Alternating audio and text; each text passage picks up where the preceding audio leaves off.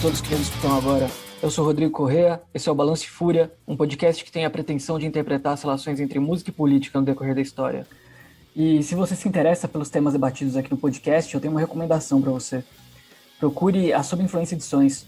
Sob Influência é uma editora independente de São Paulo que transita entre a política radical, a arte, a história, a filosofia, a literatura e busca trazer textos importantes para que a gente possa sobreviver ao nosso tempo. Acesse sobinfluência.com e use o cupom BALANCEFúria que você terá 10% de desconto em todo o acervo.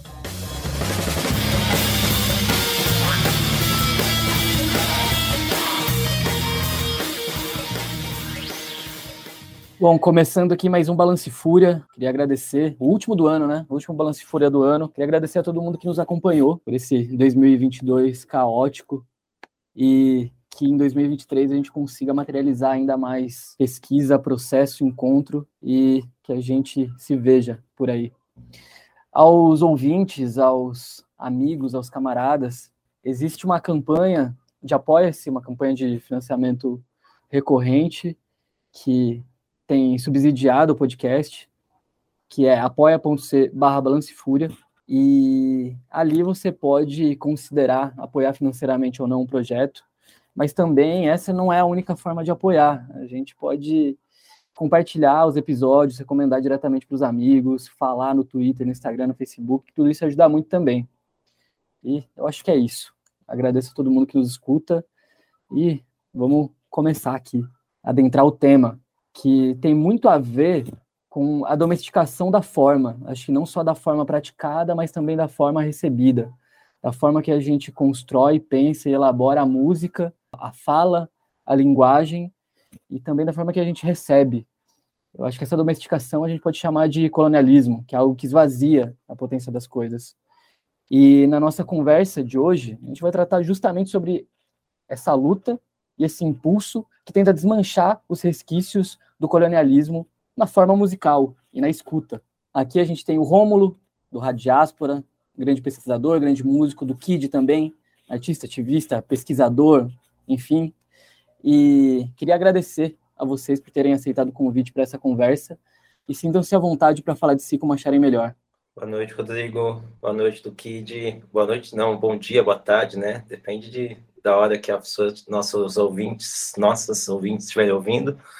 Eu sou Rômulo Alexis, né? Sou músico, pesquisador, envolvido aí com, com essas práticas de experimentação sonora e, e artística e poética também, e performática. Eu atuo aqui em São Paulo nesse campo de experimentalismo e da, da, da arte engajada com a inovação, digamos assim, né?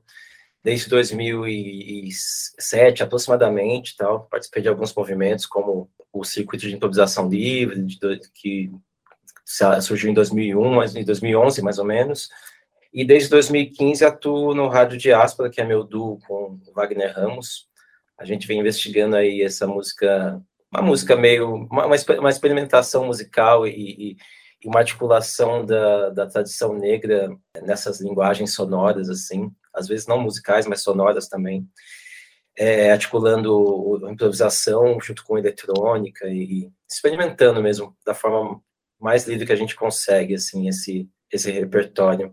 E grato pelo convite aí, para seguir reverberando essas reflexões. Boa noite aí a todas, né? Todos, todo mundo. Boa noite, bom dia, boa tarde, né? Não sei que hora vão ouvir aí, mas tá tudo certo. Eu sou do Kid Artivista, é, eu sou músico, né? Periférico, tô aqui na Zona Sul de São Paulo, no Parque Santo Antônio. Eu tenho formação como licenciatura em música pela Unicamp, né? E tô no mestrado da USP, fazendo musicologia. Estudei na EMESP Tom Jobim também, né? Nas práticas de jazz, enfim, violão e atuo aí como músico, né? Tenho meu trabalho solo, mas eu tenho eu tenho uma galera que corre comigo, né? Eu não toco sozinho, tenho quem me acompanha, mas eu me recuso a colocar um título como quarteto ou quinteto, e isso é uma questão até para quem organiza, né? Porque também passa pela colonialidade, né? Das nossas denominações. E eu tento trazer um trampo, né? Que, que, que ele tem um viés antirracista, né? de falar na lata mesmo o que que é, o que que eu acho e colocar isso para dentro do som, né? E tem rolado, né? A dificuldade é se movimentar com isso, né? Sendo um músico negro periférico, até fora de um sistema, até como é que fala, pactual, né? Da branquitude, do que o jazz virou ultimamente, né? De circular nesses espaços. Eu meio que tô, tô nas beiradas, né? Como diz o meu amigo Saloma Salomão, eu sou alt 4, ou seja, você tá quatro vezes mais para fora de quem tá fora, entendeu? Então, eu tô nesse corre de fazer com que a música se sustente e as pessoas me escutem, escutem os parceiros, né? O Romulo Alexis é um parceiro aí que eu, que eu ganhei nesse ano aí. Pessoa que eu preciso dizer que eu admiro muito aí, o trampo, corre, as conversas. Então, para mim é um prazer enorme estar aqui com, com você do Balance Fúria, né? O Rodrigo e com o Romulo aqui. Tamo legal, junto. legal. Para começar essa conversa, queria dizer, os ouvintes provavelmente já viram que o nome desse episódio é Free Jazz contra o Ruído Colonial. E esse nome foi o nome de um, de um encontro que foi parte de um curso que o Rômulo e o Duquide mediaram, construíram, enfim, tiveram ali à frente. Mas esse encontro, Free Jazz contra o Ruído Colonial, ele fez parte de uma série de encontros que tem diversas abordagens. Aqui a gente vai enfatizar a coisa do free jazz. A gente vai falar de free jazz, a gente vai falar de jazz, a gente vai falar dos grandes nomes que surgiram e se insurgiram a partir dos anos 60 ali, é, tendo free jazz como uma expressão antirracista, rebelde, radical e politizada e espiritual, enfim. Mas, quando a gente fala de free jazz, eu acho que inicialmente vem na nossa mente a prática, o barulho, o bater, o gritar. Só que nesse curso, nesse, nesse encontro, nesse, nesses vários encontros empreendidos aí pelo Kid, a escuta era uma questão fundamental para além da prática da música feita e desse recorte de história que a gente olha para determinada expressão. Então eu queria começar essa conversa aqui antecipando um pouco essa coisa é, da prática, pensando no que vem antes, que talvez seja a escuta. Eu queria que vocês falassem ou trazessem a percepção de vocês a respeito do que é uma escuta colonizada e quais são os procedimentos para se livrar desses resquícios coloniais da, da escuta. É interessante essa questão, né? Só pegar o gancho aí. É, eu organizei um curso no Sesc Pompeia, né? É, esse semestre, e o nome do curso era A Desorientação Sonora do Ouvido Colonial, né? E a ideia era trazer é, escutas, né, comparadas e pessoas, né, para além das escutas, pessoas que estão construindo uma, uma musicalidade, né, uma sonoridade decolonial até assim. E o Rômulo foi um desses convidados, junto com o professor Sidney Nogueira, né? Meu babá, meu pai de santo, o Samora Nizinga, que é um, um, MC lá de BH, a Preta Ari, que é, que é uma MC aqui da, da aliás, de, do interior, né? Do Vale, a Ana Dan, que é uma cantora, e a Jana, que é uma, uma professora, né? De funk, dá aulas de funk, dançando e tal, e teoria sobre o funk. Foi, foi um curso muito potente, porque é, as propostas de escutas foram muito legais, assim, né? E aí, pensando isso que você perguntou sobre a escuta colonial, né? Eu acho que desde pequeno a gente já cresce condicionado a, a ouvir, né? Certo tipo de som e se familiar, familiarizar com ele, né? E o nosso ouvido se organiza para evitar o ruído, né? Então, se você for num show do Romulo, provavelmente que você se incomode um pouco, porque você vai escutar muita coisa que não é convencional, né? Sonoridades que não são comuns, aliás, que são comuns no jazz, né? É, que são construções ancestrais até, mas que na vivência jazzística, assim, a gente vê que elas se limitaram muito a certos espaços, né? Então esses ouvidos, eles se organizam, né? Nesse sentido de evitar tudo que for ruído, tudo que for corpo estranho, tudo que for fora de uma forma, né? Tudo que, que for fora de um controle, é, esses ouvidos vão se organizar para evitar, né? Uma forma de colonialismo mesmo, né? E quando a gente pensa no som, né? Eu quando penso no ouvido, eu penso em, em algo muito potente, né? Que é muito pouco explorado, né? Se você pensar que você pode construir armas sônicas, né? De guerra para poder combater, né? Pessoas, imagina aí é, sei lá, um hammer ou um ruído num show, mas multiplica esse ruído dez vezes mais a amplificação dele. É algo que você não consegue suportar, entende? Então, eu acho que a questão da escuta, ela ainda é convencional, assim, né? Pouco explorada até. Por quem está na cena fazendo, e aí não, não, me cabe questionar porque não explora, né? Mas eu acho que me cabe apontar, né? Isso e, e, pensar que, já que eu tenho essa consciência, né, de que esse é um caminho que eu estou escolhendo fazer, de explorar isso e de jogar isso para as pessoas, como a gente está jogando aqui, né? Qual o tipo de som que você escuta e que seu ouvido se condicionou a ouvir, né? Eu acho que como a gente vai falar de jazz, a gente vai ver que o jazz ele tem uma parte que é muito convencional e que ela é convencional porque ela interessa a algumas pessoas, né? Que talvez não sejamos nós que estamos aqui. É, é, essa é uma parada para refletir assim é, é, longamente, né? Essa questão da a escuta é meio é uma parada que constitui muito a, a gente, né? a nossa identidade, né? E aí se a gente vai pensar, inclusive, no, no fenômeno jazz, né? E de como ele, esse fenômeno cultural é, é está alinhado com várias manifestações, com outras manifestações culturais, como cinema, como rádio, como indústria fonográfica. É, é, a gente pode perceber que até a próprio jazz ele, ele também pode ser entendido como um, um, objeto, um fenômeno colonizador, né? culturalmente falando, assim, né? Pensar que o, na, durante a Guerra Fria os Estados Unidos usou né, o, o jazz como uma das suas máquinas de, de soft power, né, de, de expansão territorial mesmo, né, e pensar, inclusive, até problematizando já desde já, né, desde o início agora, que a, essa própria dimensão universalizada que o, que o, jazz conquista pode ter a ver com esse plano de, de, dominação cultural, de colonização também, é uma coisa que é, é, é muito rica, né, para reflexão, né, o paradoxo é uma coisa que eu acho muito instigante, assim. Eu acredito que, que a, a, é, processo de colonização é um processo perene, assim, tá? ele, ele é constante, ele é ele acontece culturalmente, ele acontece a, a, todo tempo, assim, né? O campo cultural, o campo da, da realidade é esse jogo de forças mesmo, né?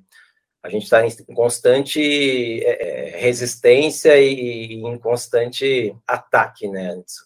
Em relação aos, a tudo que nos que a gente recebe de informação e de, de contra-informação, que a gente propõe para o mundo, que o mundo propõe para a gente, o que o mundo entende do que a gente está propondo, né? Eu vejo que a escuta está um pouco nessa dimensão muito epistêmica mesmo, de entendimento, de, entendimento da realidade mesmo, né? E aí eu fico pensando no meu próprio processo é, humano, né, em relação aos objetos que foram me, me constituindo enquanto esse, essa pessoa que faz música, né? Esse homem preto que faz música, que pensa música, inclusive fora de, um, de, um, de uns de certos ditames culturais, só que dentro de uma tradição que é muito antiga, já já tem quase 70 anos, que é a do, da música negra avant-garde ou experimental, tem vários nomes, né?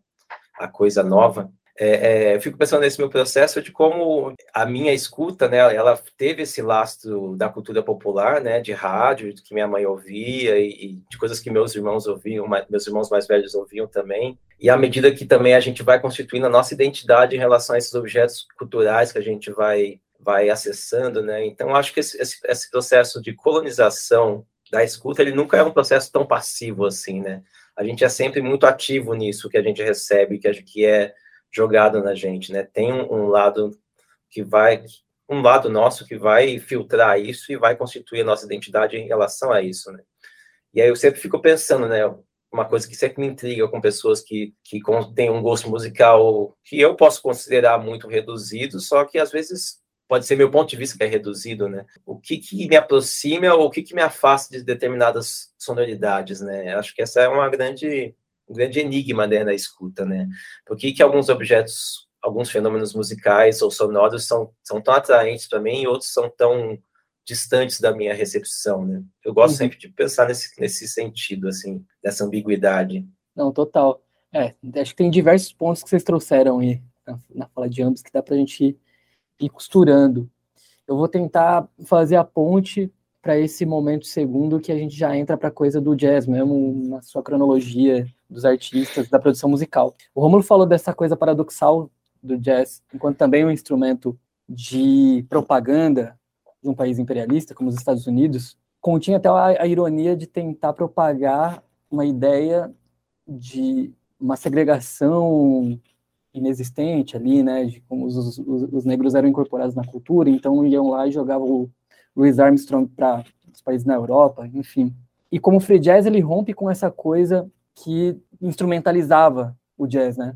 Então, se a gente talvez puder começar esse segundo ponto a partir dessa transição, se ela existe, ou desse ponto que se desenvolve como uma ruptura de algo anterior que já vinha cada vez mais se comodificando, ou algo do tipo, né?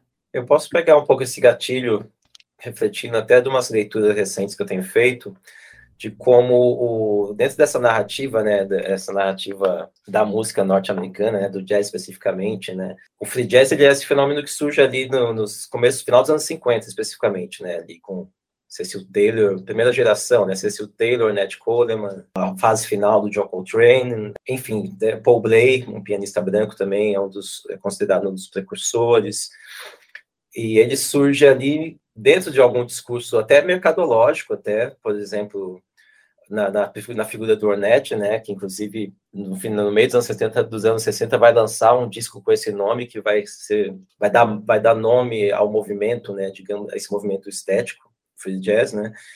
E aí nesse momento tem, tem uma relação ali da, da indústria fonográfica sempre a, a, naquela naquela busca da novidade, né? Porque eles estão interessados em vender discos, né? Mais do que qualquer outra coisa. Né? E aí eu acho que essa, essa percepção política do jazz, ela, vai sendo incorporada à medida também que, a, que, as lutas pelos direitos civis nos Estados Unidos vão tomando mais uma, uma mais internacional, a princípio, né, acho que esse é o primeiro gatilho desse fenômeno. Em seguida, também, à medida que as lutas é, anticoloniais no continente africano também vão, vão explodindo, né.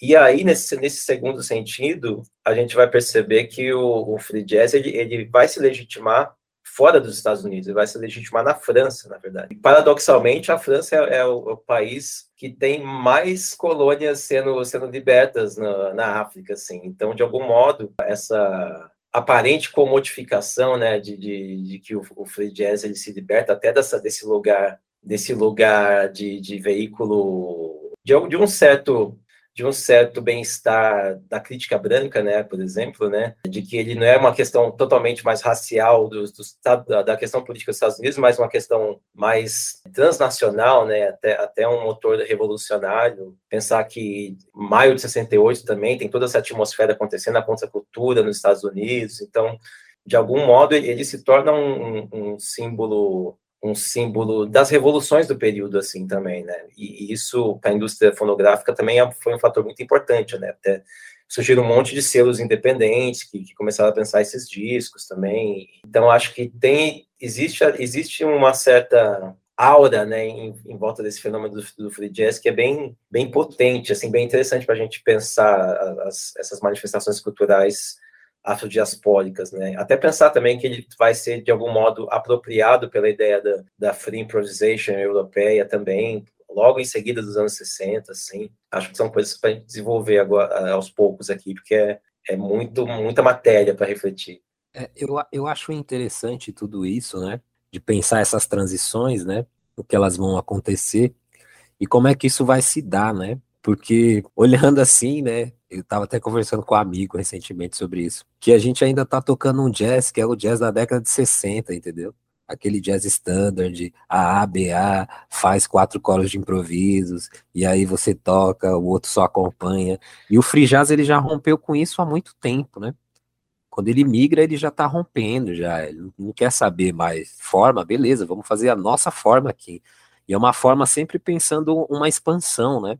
e nunca uma limitação, né? Que você tem que tocar dentro do, de uma estrutura. Você vai construir a estrutura que você quer tocar, né? Então eu acho que isso é muito insurgente, né? Revolucionário e ao mesmo tempo muito assustador, né? Diga-se de passagem, né?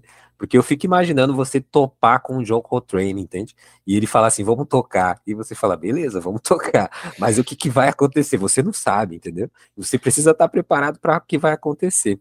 Mas às vezes a preparação ela não é técnica, entendeu? Ela é uma preparação de abertura. E eu acho que o que falta muito, às vezes, nessa questão do jazz, é a abertura, né? A esses novos sons, a esses novos caminhos, a você trilhar uma busca conjunta ali, né? Porque é, é engraçado, né? Olhando assim todas essas construções de improvisação do jazz e do free jazz, parece que muita coisa é, é, é livre assim, né? Mas elas também têm, né? Um quem está fazendo tem um certo conhecimento sobre aquilo, né? Se avança, se segura a rédea, se deixa rolar. Então, é o rolê mesmo de você entrar, né? E nem todo mundo vai entrar, né? Nessa dança, nesse jogo, né? Então, eu penso que essas transições, elas são importantes, né? Primeiro, para tirar o jazz de um lugar, né? que fica saturado, né? Esse formato standard, esse, esse, esse estilo, né? De, de, de, som, que é muito legal, eu gosto, né? Escuto na minha casa, mas na minha casa, sozinho, entendeu? Mas que é necessário passar por ele, né? Para a gente poder é, se atualizar e também falar do nosso tempo, né? E aí é interessante o que o Romulo traz, né? Porque esse período é um período que a África toda também está se libertando, né? Benin, Moçambique, é revolução para todo canto. E essa galera preta, né, vai se apropriar desses sons mesmo assim, no ápice, né, de você de você ter discos assim interessantíssimos, né? Mas que você tem que fazer um, um certo esforço para levar para a galera ouvir, né? Atualmente, assim, porque são discos que estão totalmente, não sei nem se num lado B da cena jazzística, né? é, tá totalmente fora de um rolê, assim, né? E eu gosto muito de uma frase da Beatriz Nascimento, né? Que ela fala o seguinte, vou até ler aqui. A Bell Hooks nos alerta que nem todos os acadêmicos são ou tornam-se intelectuais, como também nem todos os intelectuais apresentam filiação institucional acadêmica. Por que, que eu gosto dessa frase e pensando essas transições do free jazz?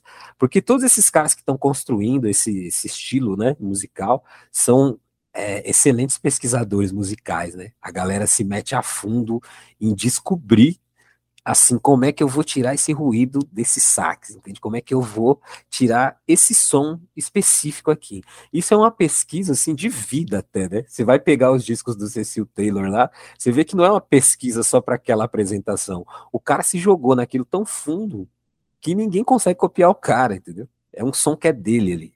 Então, é, essas pessoas, elas são instituições. Se você pensar, né, esses nomes que o Romulo citou, Cecil Taylor, Ornette, Ornette Coleman, são instituições, né, que, de som, de matriz sonora do free né. Então, acho que essas transições, elas vão evidenciar essa galera, sabe?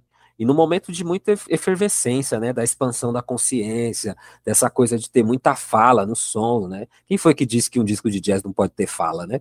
Aí você pega o disco do Amir Baraka, ele tá falando pra caramba lá. Você pega o, o, disco do Max Roach, ele tá falando um monte, entendeu? E aí você vai escutar os outros discos, tá todo mundo contido, calado, tocando dentro do tempo, na nota certa. Então, é, é, vai, é, vai criando-se, né? O, o, que o Galvão Bueno vai falando, vai criando-se uma tensão, né? Um, um, monstro ali que vai ficando muito evidente as diferenças, né? E aí eu acho que entra a politização do som, né? Que aí também é, ser um, um, lugar expansivo é um lugar ótimo para expansão política também, porque um lugar condicionado a uma forma, talvez ela também reduza a política a um lugar que ela não consiga transpassar, entende? Então o free jazz tem toda essa mensagem assim, que a um primeiro momento talvez as pessoas não percebam, mas quando elas entram, que elas pisam ali naquele mar, elas vão ver que elas estão falando é, exatamente sobre uma política de música negra, né? Uhum. É, tem uma coisa que, que, você trouxe sobre esses músicos terem essa pesquisa que não se encerra em uma vida, que eles em si são uma instituição. Eu fico pensando em como o free jazz, apesar de em grande parte musicalmente ser de expressão instrumental, apesar de ter muitas falas e de ter uma linguagem que carrega muitos símbolos também, a ideia o próprio, o próprio nome free, ou o lance do freedom, ou as capas dos discos, tudo tem uma conotação política forte, de libertação forte. É, mas eu fico pensando no free jazz enquanto expressão, enquanto recorte, enquanto forma, como algo que dá insumo para uma forma de vida mesmo, assim. Uma forma de vida que se dá a partir da noção desse improviso total e absoluto que recusa uma estrutura já oferecida ou estabelecida, né? Acho que um monte de gente já elabora isso, Fred Moulton, pá, já, já pega essa coisa do, do jazz como esse insumo para pensar uma revolta material, uma, uma coisa que afeta o mundo, as estruturas, tal como elas são. E, enfim, isso é algo que eu enxergo de uma contribuição brutal. E, ao mesmo tempo, tem outra coisa que o Rômulo trouxe, que, é, enfim, começou lá atrás falando do jazz como commodity, do free jazz que rompe com essa ideia de commodity.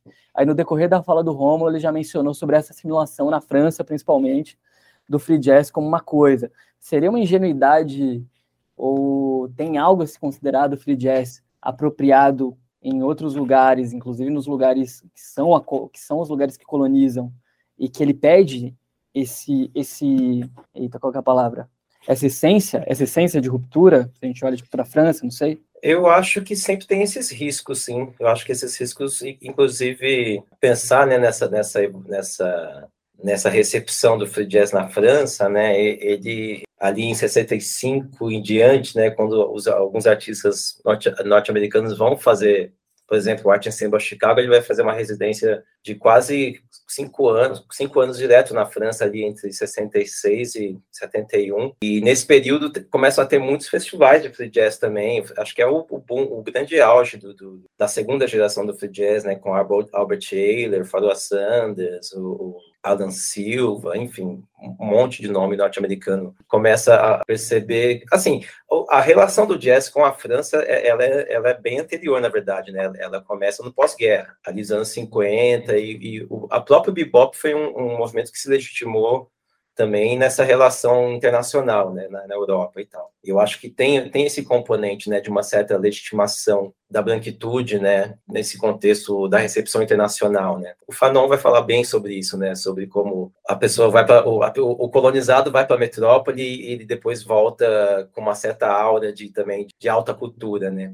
E uma coisa que a, que a, que a branquitude vai colher no jazz é a sua, a sua capacidade universal, né uma certa universalidade, que é uma das coisas que, que a cultura brancocêntrica tem mais, acho que talvez seja o seu valor principal, né? A questão da universalidade das suas ideias, dos seus conceitos, dos seus valores.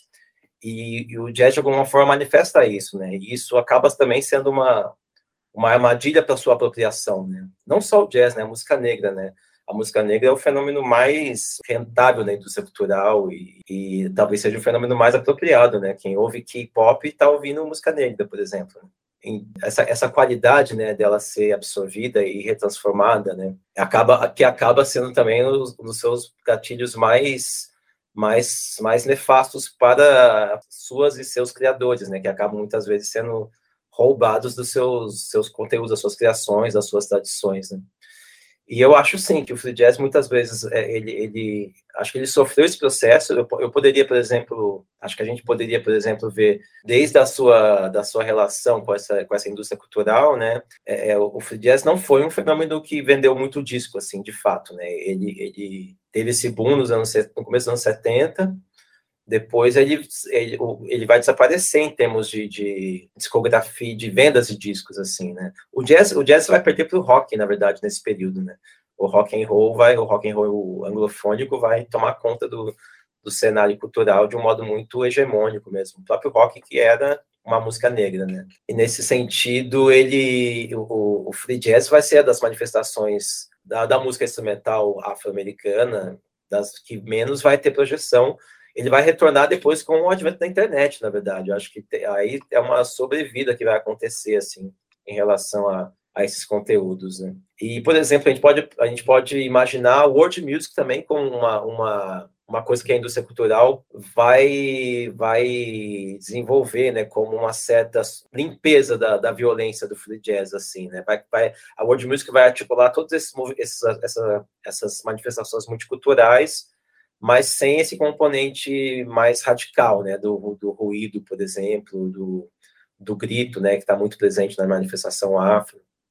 Então, acho que sim, é, acho que nenhum fenômeno cultural está tá livre né, de, de, ser, de ser pausterizado. Essa que é a expressão que eu estava buscando. Eu acho interessante isso tudo, né? Principalmente essa questão da violência, né? É, do Fanon, tudo isso porque tem uma, tem uma fala né, do, do, meu pai de santo que eu gosto muito, que é o rio sempre pode acolher a água da chuva, né? E o free jazz, ele acolhe tudo isso, assim, e transforma, né? Devolve tudo isso repotencializado de um jeito, assim, que é muito intenso, né? E, e ver as performances, né?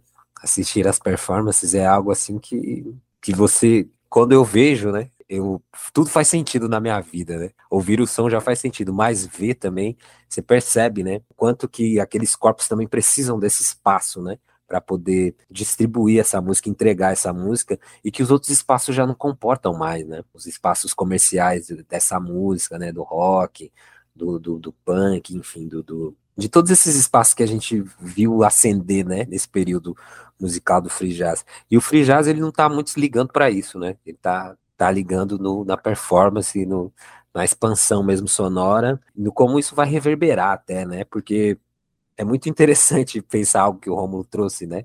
Das apropriações no, dos nomes, né? Do free jazz por uma população negra, né? Dos músicos e a música improvisação livre por uma branquitude, né? Até assim europeia e tal, que vai exercer um controle também sobre isso, né?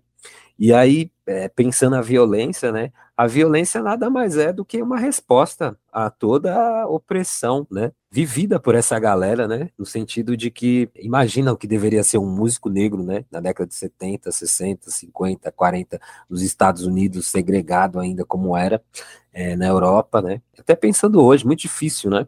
Então, ter esse lugar, né? Que você possa desaguar tudo isso, né? É, é um lugar expansivo, assim. E, e, pensar que, que isso vai, vai consolidar também, né? Vai formar uma cena, né? Porque aí as pessoas vão começar a, a se articular também em volta disso para construir cenários, né? Musicais e deixar que, que isso circule, né? Que isso vá pulsando, né? Porque poderia totalmente ser apagado do mapa, né? Ter tirado fora e falar, beleza, acabou, isso aí, não temos mais nada. Mas isso segue com muita resistência, né? Acho que como toda a construção das pessoas negras, né? E pensar que, que isso se transforma, né? Também. De fraseado, de, de, de, de exploração sonora, de performance, de, das pessoas que vão, né? Das formações da, dessas bandas, né? De duo, por exemplo, vamos ter um duo, né? E é muito interessante pensar isso, né? Coisas que são meio inviáveis da gente pensar é, no jazz tradicional, né? Que, que vai ter sempre aquele lugar meio que marcado, né, das cadeiras marcadas para você sentar. Então acho que o free jazz é isso mesmo, violência com ruptura, mas não é qualquer violência, que a gente não está falando da violência de morte, que eu vou bater na sua cara porque eu quero, porque eu sou foda. Não, a gente está falando da violência do colonizado, né? Todo revide do colonizado não é violência, é revide, é resposta, né? Então, eu acho que eu olho o free jazz muito muito por esse viés que o Romulo traz, que eu acho que é uma visão potentíssima. Do, que me fez lembrar, né, desse, desse lugar do, do que que era, né, essa, essa essas figuras, né, majoritariamente homens negros desempenhando esse tipo de atividade nos anos 40, 50, né? Eu lembro que o que o conversando com o trompetista e ilustrador Edson Ike, ele, ele comentou que a uma pesquisa que ele fez, que as duas profissões mais perigosas dos anos 50 nos Estados Unidos era minerador, pessoa que trabalha na mineração, e músico de jazz, que eram as pessoas que tipo, sofriam mais riscos sociais, assim, de, de violência social, de, de, de desempenhar trabalhos em lugares insalubres, de não ter nenhum tipo de suporte social em caso de doença, de estar exposto à, à violência policial, de estar exposto a, ao narcotráfico, de, a pessoa que estava assim na, no lugar de maior fragilidade social, assim. E acho que isso, isso, eu não sei, né? A gente tem uma, uma certa tendência, né, também, de, como a música é um fenômeno transparente, né, a gente muitas vezes coloca nela uma coisa, leituras que realmente não, não podem não estar exatamente nela, né. Mas aí eu, eu fico me baseando um pouco nessa, nesse, nessa, nessa linha analítica do Amiri Baraka para pensar os povos negros e as suas músicas, né? De que existe ali uma, uma nas manifestações especificamente falando do, do jazz, o, o, o, fenômeno, né, esse, esse, fenômeno, esse fenômeno musical, ele acaba, ele acaba é, transpirando, né, todas essas questões sociais da violência, né. Então, é, inclusive até na, tanto na forma, né, quanto o fraseado, a utilização do ruído, é, é, a modulação que alguns saxofonistas colocam ali, da, de uma voz que sofre, né, uma voz que, que se expressa de um modo dramático mesmo, tanto aí quanto, nessa, quanto na sua relação com, com, com a indústria cultural, né, que tem a hegemonia de, de agentes brancos, tanto a, quanto com a relação à crítica branca, né, que o Baraka vai demolir, né, nas suas análises em relação à sua limitação ao ler, ao tentar interpretar esses fenômenos apenas com uma lente analítica da musicologia eurocêntrica, né, uma, uma, análise que se aproxima até de algumas análises da antropologia, assim, a do Baraka, assim, né, mas mas eu acho que, olhe, que o Araka está olhando desde dentro, né, esses fenômenos, né, não, não olhando como um objeto externo, assim. isso me, me trouxe essa reflexão sobre esse, essa, esse lugar social, né? E de, de, como também essa música, né? E essas manifestações musicais do, do jazz e do free jazz vão ser a primeira manifestação de humanização desses, dessas figuras sociais, do, do homem negro, né? E aí a gente pode abrir até problematizações do, da ausência de mulheres negras ou, ou da, da pouca quantidade de mulheres negras também nesses contextos, até até por, por essa questão da insalubridade, mas principalmente pela questão do machismo mesmo, né, que também é uma coisa é, inerente às masculinidades. Né? Total. Tanto você, Romulo, e o do Kid trouxeram as questões que atravessam a noção de performance e a também desse corpo que se coloca na música. É uma parada que trocando ideia com o Esdras, um camarada, uma vez sobre free jazz, sobre essa transcendência da técnica para colocar o corpo em cima do instrumento mesmo, né? Esse negócio que já não importa tanto mais o quanto você consegue desenvolver, a, a sei lá, no, no, seu instrumento, mas é sobre essa coisa que já está num outro lugar. Importa mais como seu corpo está presente naquele momento ali. Como que a gente pode pensar a corporeidade no free jazz? Principalmente em relação à, à, à expressão anterior que tinha um, uma contingência do corpo, né? Talvez, se a gente pensar no público que contempla, ou nos músicos ali, no, numa atmosfera muito mais de contemplação de algo que está sendo desenvolvido, que é para ser apreciado, do que nisso que é sobre expressar esteticamente algo que pode ser violento, algo que pode ser é, é, é, provocador, mais do que é, contemplado, assim, ou, ou, meramente contemplado, né? Eu gosto muito de pensar é, a corporeidade, né? Porque ela é um valor civilizatório afro-brasileiro, né? Africano, que foi totalmente bloqueado com a escravidão, né? É, se a gente pensar que os corpos desses jazzistas, Miles Davis, essa galera, eles foram condicionados a serem corpos que fossem aceitos, né? Se trajar bem, ter, ter uma aparência que não seja uma aparência de confronto, né? Com a branquitude, com a polícia, né? Para não sofrer essas violências que já eram dadas, né? Então, essa corporeidade, né? Se a gente for buscar isso já no, no jazz, ela é construída pensando isso, né? O vestuário, é, a performance, tudo isso até para não confrontar. Mas isso não rola, né? A galera vai confrontar mesmo assim, porque são corpos que não são corpos domesticáveis, né? A gente está falando de pessoas, né? Então o free jazz ele vai colocar essa corporeidade num outro lugar, né?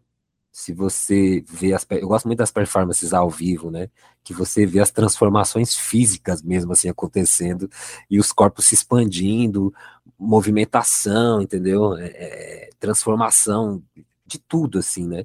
Então é, essa corporeidade ela é um valor mesmo civilizatório dentro do free jazz que, que vai que vai ser tra transferida de um a um, né? De um para o outro de forma energética, né? Porque aí entra o que estava falando às vezes não é tão interessante que você saiba tocar tudo, entende? Que você seja excelente jazzista. É interessante que você saiba se conectar à música, entende? Para você receber a energia e saber fazer ela circular, né? Então isso tem a ver com o corpo, né? E se a gente for pensar escravidão, racismo, ele, ele coloca uma barreira nisso, né? De você condicionar o seu corpo, a sua cabeça tá sempre abaixada, você não fazer movimento brusco, de você se movimentar de forma tranquila, entende? é, de você falar baixo, de você não questionar. O free jazz ele vai romper com tudo isso, né? Ele vai colocar uma outra corporeidade, corporeidade do ruído. Para você fazer ruído, às vezes, no instrumento, você vai ter que se dobrar em dois, em três, vai ter que se virar, entendeu? Você vai ter que usar o seu corpo no limite dele também. Então é um valor civilizatório dessas pessoas, né? Que elas estão colocando ali também, né? E, e dizendo aos outros jazzistas, né? Nós não somos só jazzistas, né? A gente está fazendo aqui uma revolução que talvez vocês ainda não entenderam, né? Que tem a ver com todo um confronto é, real, né? De pessoas morrendo na rua, né? Eu, eu gosto muito desse disco do Max Roach, né? Porque eu fico imaginando, assim, o que foi tirar essa foto, né? Nesse lugar, tipo, qual que é o risco, né? Você pode tomar um tiro tirando a foto, ou você pode ser espancado na frente da sua casa sem tirar a foto, entende? Então, o que estava em jogo, sabe?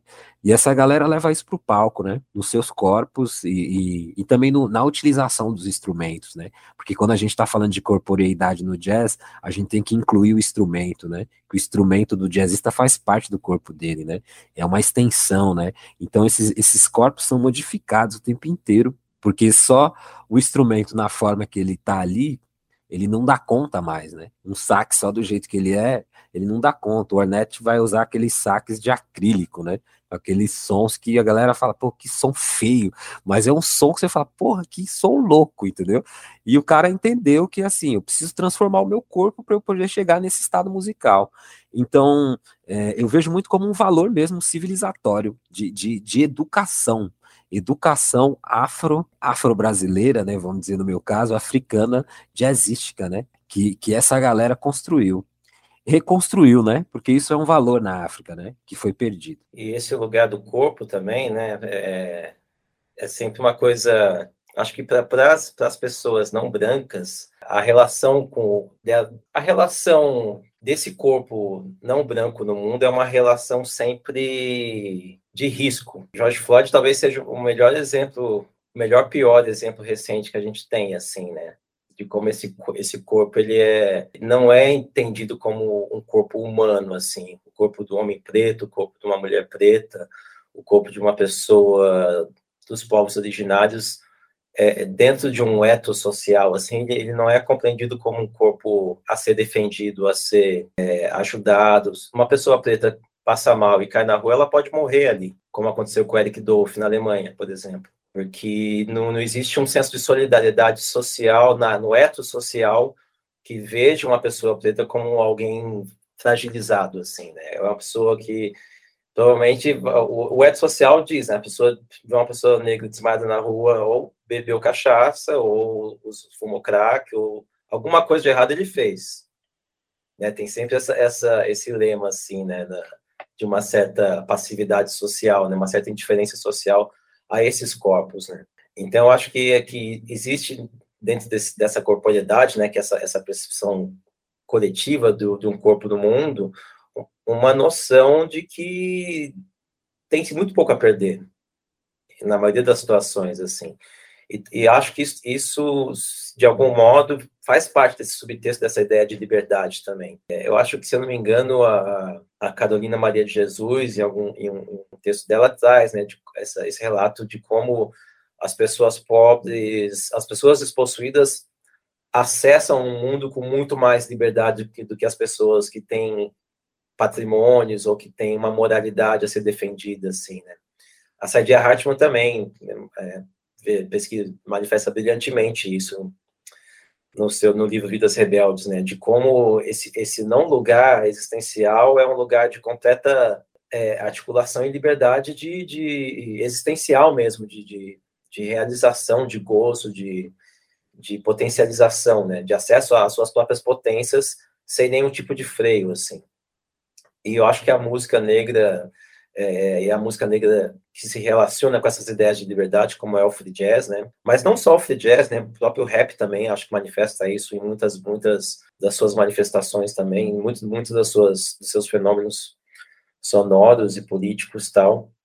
Eu acho que, que a gente ouve aí esse grito desse corpo, despossuído de tudo, pode possuir tudo também, pode manifestar tudo o que quiser, de um modo muito energético, né? De, cada gesto é um, um, um ele, ele, manifesta ali uma força ética mesmo, né? Então, tudo, ou como fazer música é movimentar energias, né? Até energias espirituais dentro do, da cosmovisão afrocentrada, né?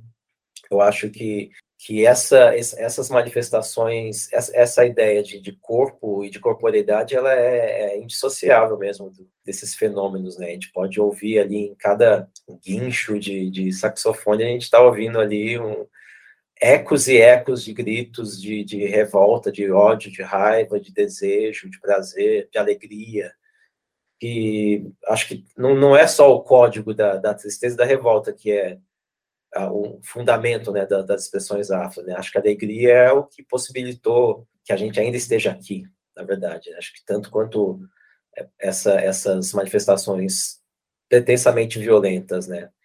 Acho que a, que a alegria ainda é a maior violência que uma pessoa preta pode ter contra, os, contra esse sistema é, opressor, né?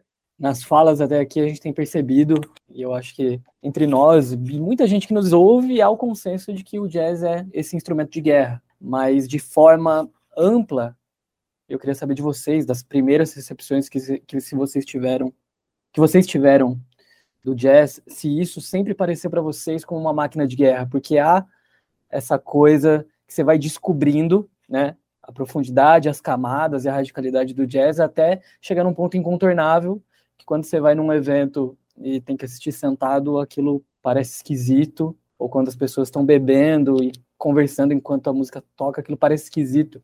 Às vezes parece que a, a minha formação ali de moleque que ia em show de punk nos lugares mais precários e com as pessoas menos apegadas a como elas estavam se vestindo e muito inclinadas a se debruçarem umas sobre as, as outras, aquilo parecia ser o um ambiente ideal assim para se ver um show de jazz assim. Depois de um tempo, você fala, caralho, as pessoas tinham que estar todas amontoadas aqui na frente desse palco e sei lá, se contagiando com o bagulho, não sentadas e bebendo e olhando quase que indiferentemente para uma coisa. Enfim, o jazz ele significa essa máquina de guerra depois de um tempo. O free jazz é a coisa que sintetiza. Queria saber desse processo de vocês de entendimento do jazz como tal. É, eu acho que o, jazz, enquanto a gente entende aqui, somente aqui no Brasil, né, ele é uma coisa completamente triste. Passa por um processo assim de domesticação total da recepção, assim, né?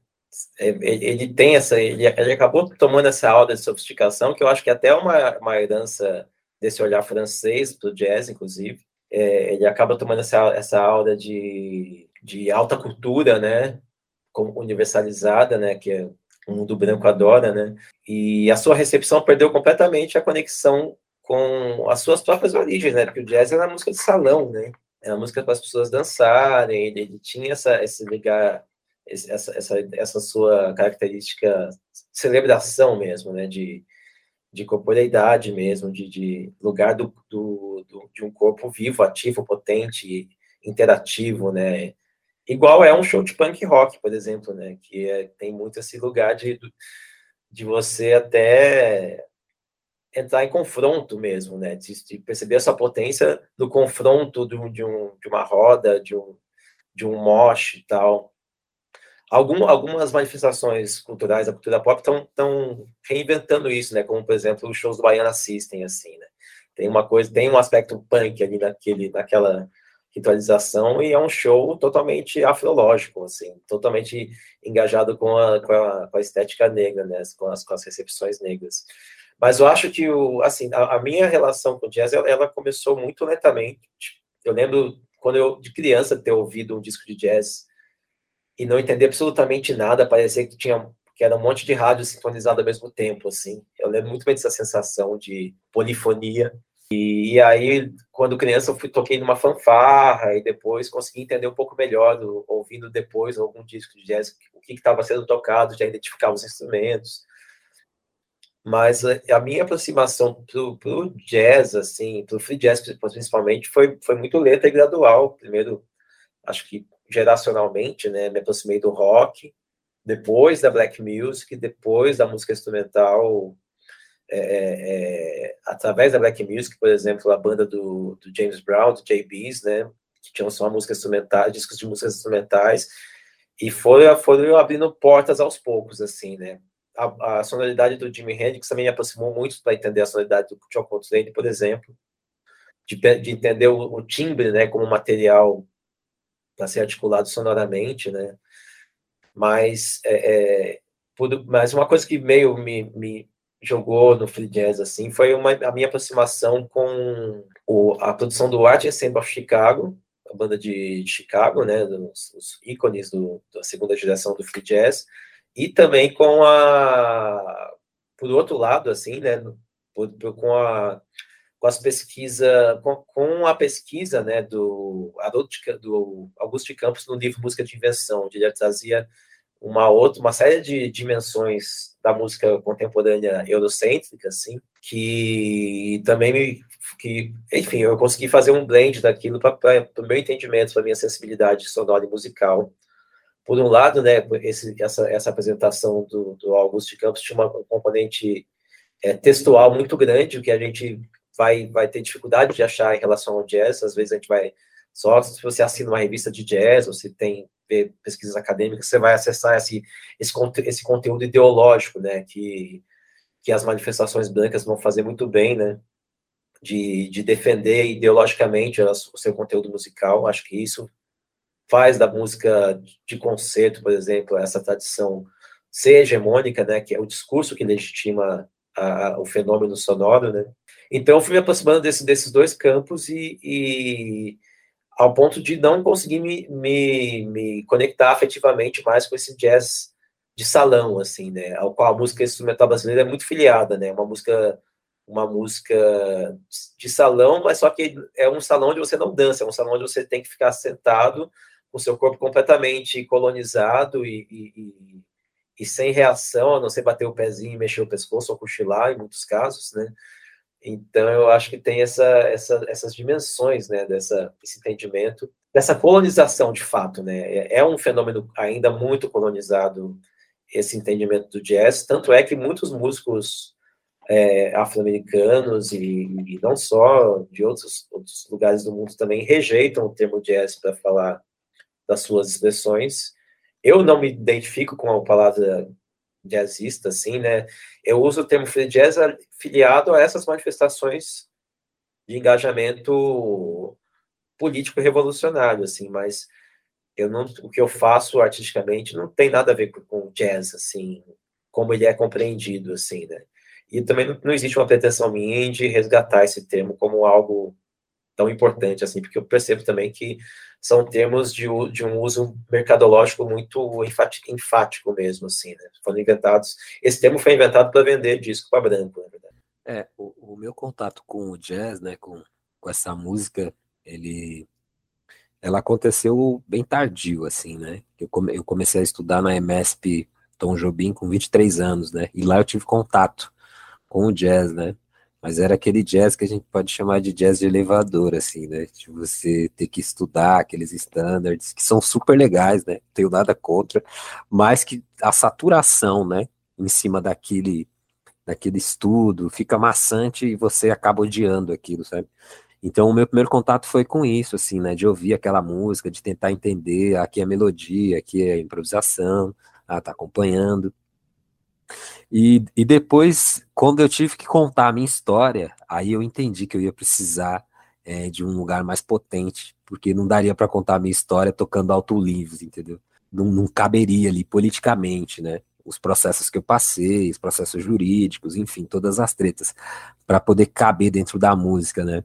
E aí eu começo a ter um contato com, com essa música mais mais free, né? Mas é também gradual, né? Nunca é de cabeça, assim, né? Ouvindo muito Coltrane, eu lembro que um disco que me, me inspirou muito a pesquisar mais foi o Inter, Interstellar X-Spaces, do, do Coltrane com acho que é o Rashid Ali, se não me engano, batera, e que eu ouvi aquele disco eu pirei, assim, falei, pô, o cara toca com sax e batera, e os professores reclamando que a gente não pode usar, né, sem baixo e tal. Tanto que eu gravei o meu primeiro disco sem baixo, né? Por as influências que eu recebia nessa época, né? Mas era gradual, sempre é, como um elástico, né? Nunca puxando ele todo para ele não arrebentar. Hoje eu tenho uma noção maior, assim, né, sobre o lugar que eu quero habitar, e ainda é o lugar que eu estou em transição com ele, sonoro, pensando nas sonoridades, né. Eu gosto muito do, do Sony Sharrock, né, do Last Exit, é, dessa galera que faz esse som meio punk, meio jazz, assim, porque eu acho que eles comportam ali toda uma sonoridade que me contempla, né, dos ruídos, do, do, dos amplificadores e, e também da questão de extrair o ruído dos, dos instrumentos, né, do free jazz e tal, e da música também, né, porque passa passa por uma construção melódica muito bonita, eu acho, assim, muito legal, e me interessa também, né, porque aí o, o que eu vislumbro no free jazz é poder migrar, né, desse lugar melódico para o lugar ali do ruído, né, e, e tudo isso para mim é fluido, sem questões de, ah, não pode porque aí não é mais jazz, entendeu? Mas de ser uma música minha, né, e eu acho que, que tudo gradual, assim, né, nunca direto, é, porque também é um choque, né, se lidar com essa música, né, eu lembro que, eu não lembro quem eu estava ouvindo, era uma banda de, de Vou até tentar lembrar o nome aqui, depois eu vou lembrar. Mas eu tava ouvindo. É, ah, lembrei, ó. Borbeto, Borbetomagos, eu acho que é esse o nome, eu não sei falar direito. Mas é uma galera que explora um ruído no absurdo, assim, sabe? E, E eu lembro que minhas filhas estavam comigo, né? E eu estava num, numa sessão de pesquisa intensa para entender aquilo ali. E elas ficaram chocadíssimas. Falou, papai, não tem como você mudar de música um pouquinho? Porque, tipo, minha filha mais velha falou isso. Porque, de fato, é algo que é intenso. Desloca a nossa escuta, né? A nossa escuta, ela não está condicionada para ouvir esse tipo de som. É, e é um trabalho, até para você ter, ter músicos que te acompanhem, né? Você precisa preparar uma cena, né? Não adianta você chegar aqui, agora a gente vai fazer um free jazz aí, porque não vai rolar assim. Você precisa também trabalhar isso, né? Então acho que esse primeiro contato com essa música, ele foi, foi acadêmico, né? É, não vi potência nenhuma no jazz, né? Potência de guerra nenhuma, porque é, é como o Romulo falou, lugar domesticado, né? Você toca ali dois coros do, da melodia, você toca mais quatro de improviso, aí você acompanha o Rômulo, aí depois a gente toca junto e fechou. É tipo, isso é um lugar condicionado, entende? E depois que, que, que eu fui ver que, que, tipo assim, eu acho que talvez eu não seja um jazzista. E até hoje eu tenho uma dificuldade enorme em, em concluir os meus estudos de jazz, né? De, de fazer fraseado, de tocar dentro daquele esquema, que para mim é muito cansativo, entende? Que é diferente de você me convidar, vamos tocar, Du, eu e você, Romulo, vamos tocar, e sai tocando, entendeu? E, e, aí a gente vai se encontrar, a gente vai encontrar uma forma, vai encontrar um jeito, né? Dentro da liberdade que se propõe. Então, eu acho que eu me identifico muito mais com esse caminho do free jazz, né? Tanto politicamente, quanto é, a questão da sonoridade e da ancestralidade que ele traz, né? Que a gente está falando de um processo ancestral também, né? É, de referência negra, né? Tecnologia sonora negra, né? A gente já está caminhando para uma hora de conversa. Queria trazer a questão que da minha parte seria a da conclusão, mas depois vocês desenvolvem o quanto acharem necessário, que é para pensar nessa recepção aqui no Brasil. Eu não sei se a gente consegue traçar uma cronologia histórica da recepção disso no Brasil, ou se é algo que se manifesta mais na, no, na contemporaneidade nos últimos anos. Enfim, pensar em como isso se desenvolve no Brasil e se tem algo fervilhando a partir dessa percepção do jazz como máquina de guerra, ou do jazz com uma ruptura, uma contranarrativa, enfim. É, eu acho que, que o, isso, o jazz mesmo, como a gente entende, eu acho que ele está bem, aqui no Brasil está bem distante desse lugar, assim. Mas acho que tem, tem coisas acontecendo na música negra brasileira, assim, que a gente também não pode deixar de notar, assim, que, por exemplo, eu acho que o, o, o rap do Racionais MCs ele está ganhando uma projeção é, é, nacional muito muito maior agora, até por esse viés acadêmico mesmo de, de entendimento, né? É, é o rap mudou muito, né, nos últimos 30 anos. E eu acho que o, que o rap, desde, desde as suas primeiras manifestações nos Estados Unidos, ele sempre foi herdeiro dessa força revolucionária do free jazz em vários sentidos, né? Porque eu acho que o, o, é uma música totalmente experimental, desde a sua forma até seu conteúdo, até a, a utilização de objetos sonoros na, no, do mesmo modo que que os, os, os, experimentadores europeus faziam, né? De recortar um objeto sonoro, lupar ele e, e manipular ele. O, o rap articula isso desde o seu começo, assim com apropriação de baixa tecnologia, das formas mais precárias, é, e ao mesmo tempo mais criativas, né, altamente criativas, altamente inventivas, né. Tudo isso eu vejo, eu sinto esse espírito de, de, de forma e conteúdo revolucionário muito bem, um blend muito bem sintetizado nessas manifestações, assim.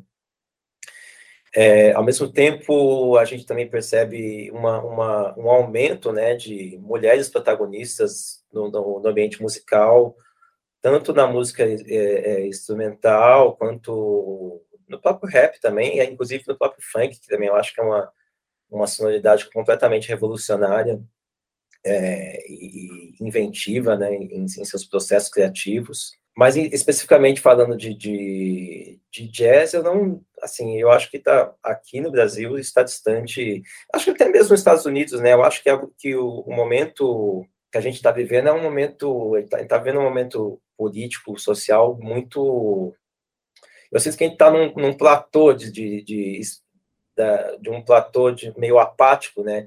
Na relação entre expressões políticas e expressões artísticas, assim, a gente não tem nada muito ameaçador para o status quo no momento em termos de produção artística, tal.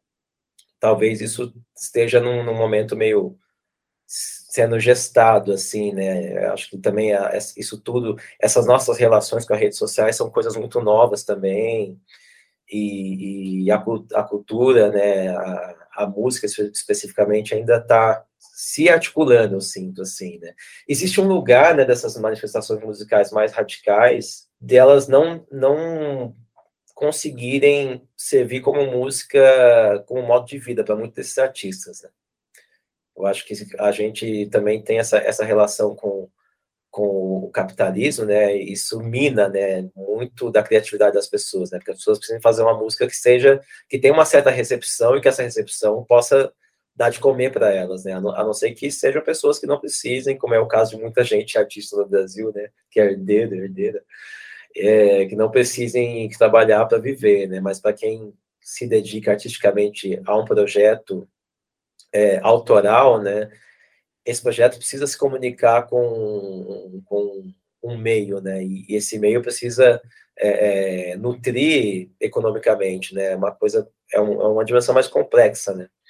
Tanto é que grande parte do, do experimentalismo artístico que eu vejo aqui em São Paulo especificamente, né? Se for pensar na cena eletrônica, da cena eletrônica experimental, do noise e da improvisação livre, é, e eu até comentei isso aí num debate que teve no, no, festival esse ano, né? Grande parte dessa cena é uma cena que, que se desempenha por hobby dessas pessoas. É uma cena robista.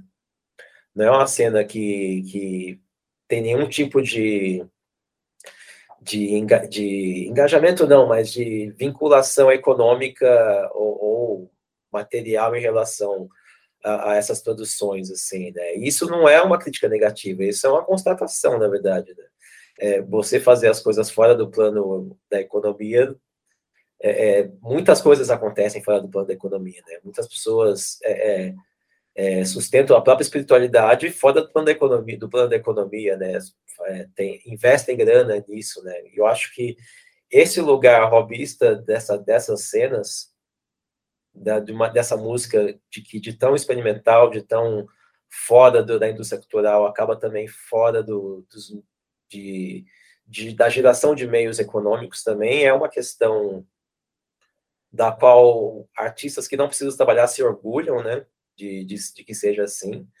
Só que é uma, uma questão que também a gente vai perceber que vai minimizar a participação ou a presença de pessoas negras nesses espaços também porque essas pessoas, esses artistas negros e negros muitas vezes precisam, precisam fazem da música seu meio de vida, né, seu ganha-pão, uh, trabalham com, com, isso artisticamente, né, pensando como como forma de trabalho mesmo. Né.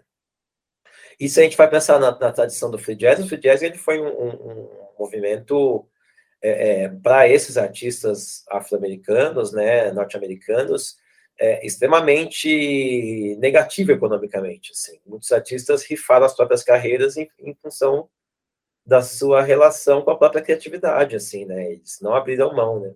Acho que caso, algum, existem muitas exceções, assim, mas acho que o, o caso excepcional de, de, modelo, né, de relação entre criatividade e, e relação institucional artística é o a ACM, né, Associação de músicos criativos de Chicago, que eles vão se articular enquanto uma instituição que investe na criatividade é, de vanguarda, experimental dos artistas negros, assim, né? Então, é de lá que vai sair Anthony Braxton, de lá que vai sair o Art Ensemble of Chicago, de lá que vai sair Matana Roberts, de lá que vai sair Mabur Moda, é, entre outros dezenas e dezenas de artistas e negros e negras que vão conseguir tanto não abrir mão da sua criatividade, quanto se relacionar institucionalmente com, com festivais e casas de show e, e conseguir becas e patrocínios para porque eu acho que essa música de invenção, né, é, principalmente pensando nessa música de invenção negra, né, ela é muito carente de investimento, né, diferente da música de invenção branca, por exemplo, que está muito vinculado a instituições de ensino, como a eletroacústica, que, que todo departamento de universidade que se preze é, de, de interesse de, de, investigação vai ter um departamento de eletroacústica, e essas pessoas brancas, esse, essa, essa tradição branca vai sempre ter um monte de investimentos culturais, prêmios, concursos, tudo isso faz parte de um ecossistema cultural que a música negra está muito carente ainda de conquistar, assim, né? é, eu acho que essa é uma grande problemática que às vezes fica oculta, né, nessa, nesses fenômenos da música negra de vanguarda, como foi o free jazz, né, porque é, paradoxalmente, né, os artistas que mais se engajaram com isso foram que menos tiveram uma, uma um, de, um, desenvolvimento próspero de suas carreiras, assim, né? eles, eles acabaram muitas vezes na miséria mesmo.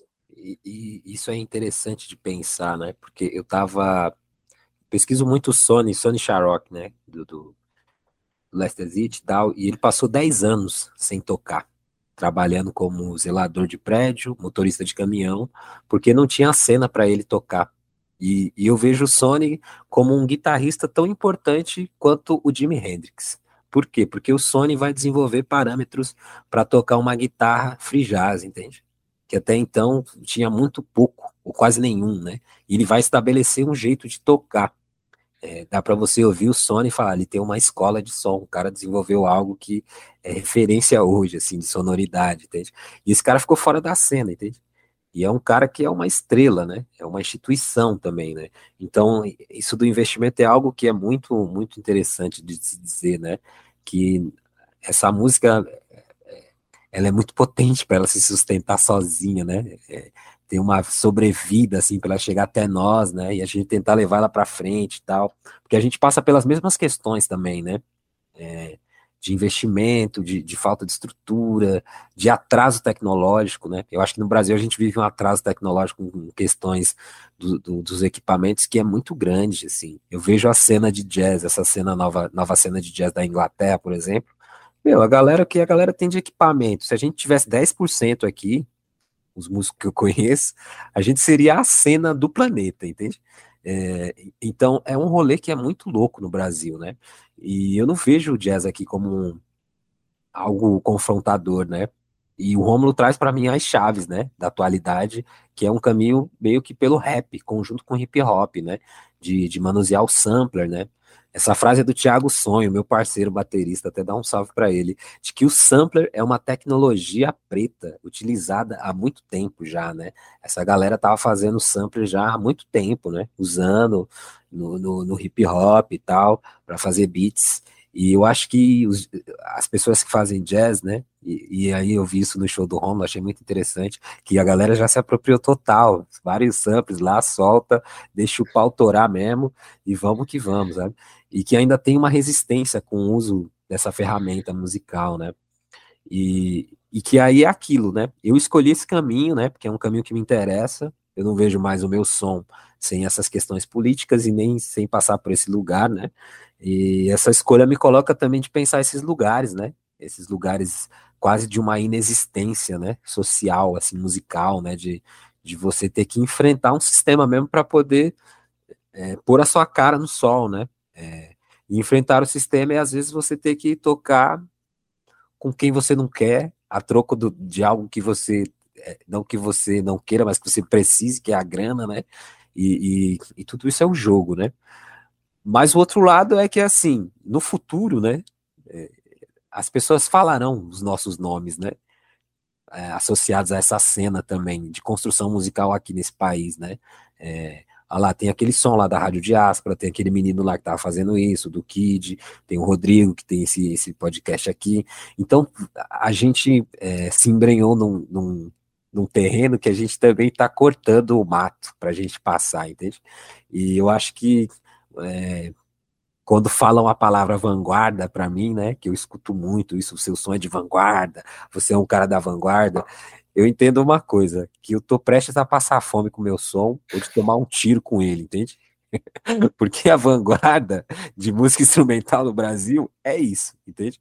Para você colocar um som para circular mesmo, com amplitude, você tem que abrir mão de várias coisas. E eu não negocio mais o meu som, sabe? Porque eu acho que o free jazz eu, eu, nem sou uma pessoa completa no free jazz, eu não me vejo assim, eu vejo uma pessoa em transformação para esse lugar.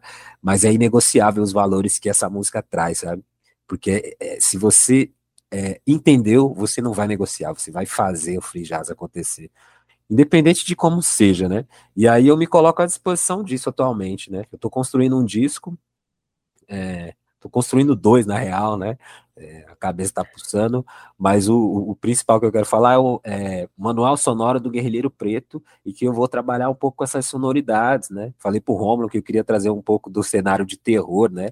De, dos filmes de terror dentro do disco, mas não associado a esse terror branco, assim, mas o que seria um terror para uma pessoa negra, entende?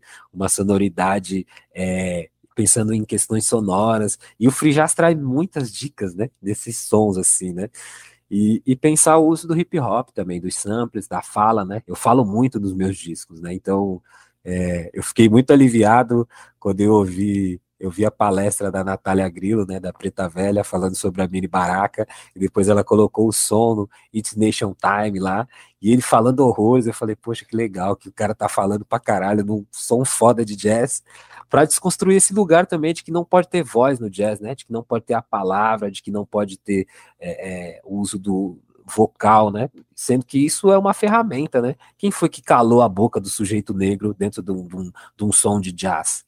para quem é conveniente que o preto que está tocando jazz não fale, entende? É, eu me questiono sempre isso, né? Então, no meu disco vai ter muita fala, assim, vai ter som, vai ter ruído, e eu acho que é um caminho, né? É, ser o contraponto, não porque eu quero ser diferente, é porque já estamos é, picados por esse bichinho aí do free jazz e é difícil voltar para trás, né? Edu Kid, você me fez lembrar também do, o Afrobeat quanto fenômeno, né? O Afrobeat nunca foi música instrumental, né? Nas, nas criações do Fela Kuti, né? Só que para se tornar uma música mundial, né? É, do final dos anos 90 para cá, ele foi entendido como música instrumental, né? Tiraram completamente o conteúdo político dele e se tornou música instrumental, né? A Fumilayo está resgatando esse lugar do Afrobeat como música cantada e política, né? Em muitos sentidos. Né? E, mas fica, ficam sempre essa, essa, essa, reflexão sobre esse lugar de guerra mesmo, né? A música como, como uma máquina de guerra, né? Para essas manifestações, né? Porque estão tão sempre, ela está sempre sendo ameaçada tanto por, pela inviabilidade de ser realizada, quanto pela, pelo, pela falta de recepção de um, de um meio, né? De uma, uma indústria que acolha isso.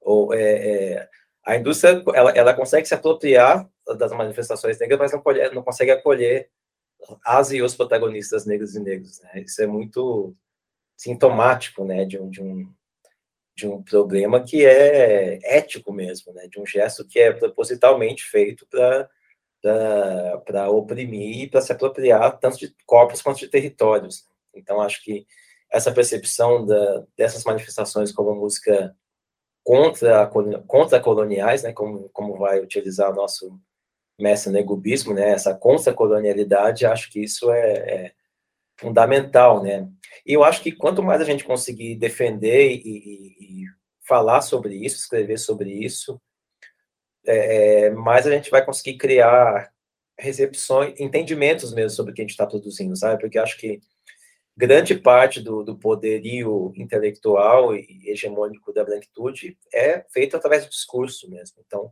acho que essa é uma coisa que a gente precisa ativar mais, até como autodefesa mesmo. Porque, assim, uma, uma percepção minha, que eu acho que, que, é, que não é só minha, né, é que, diferente, por exemplo, das escolas de vanguarda europeias, que eram sempre reativas, né? Um movimento reagia a outro e que reagia a outro.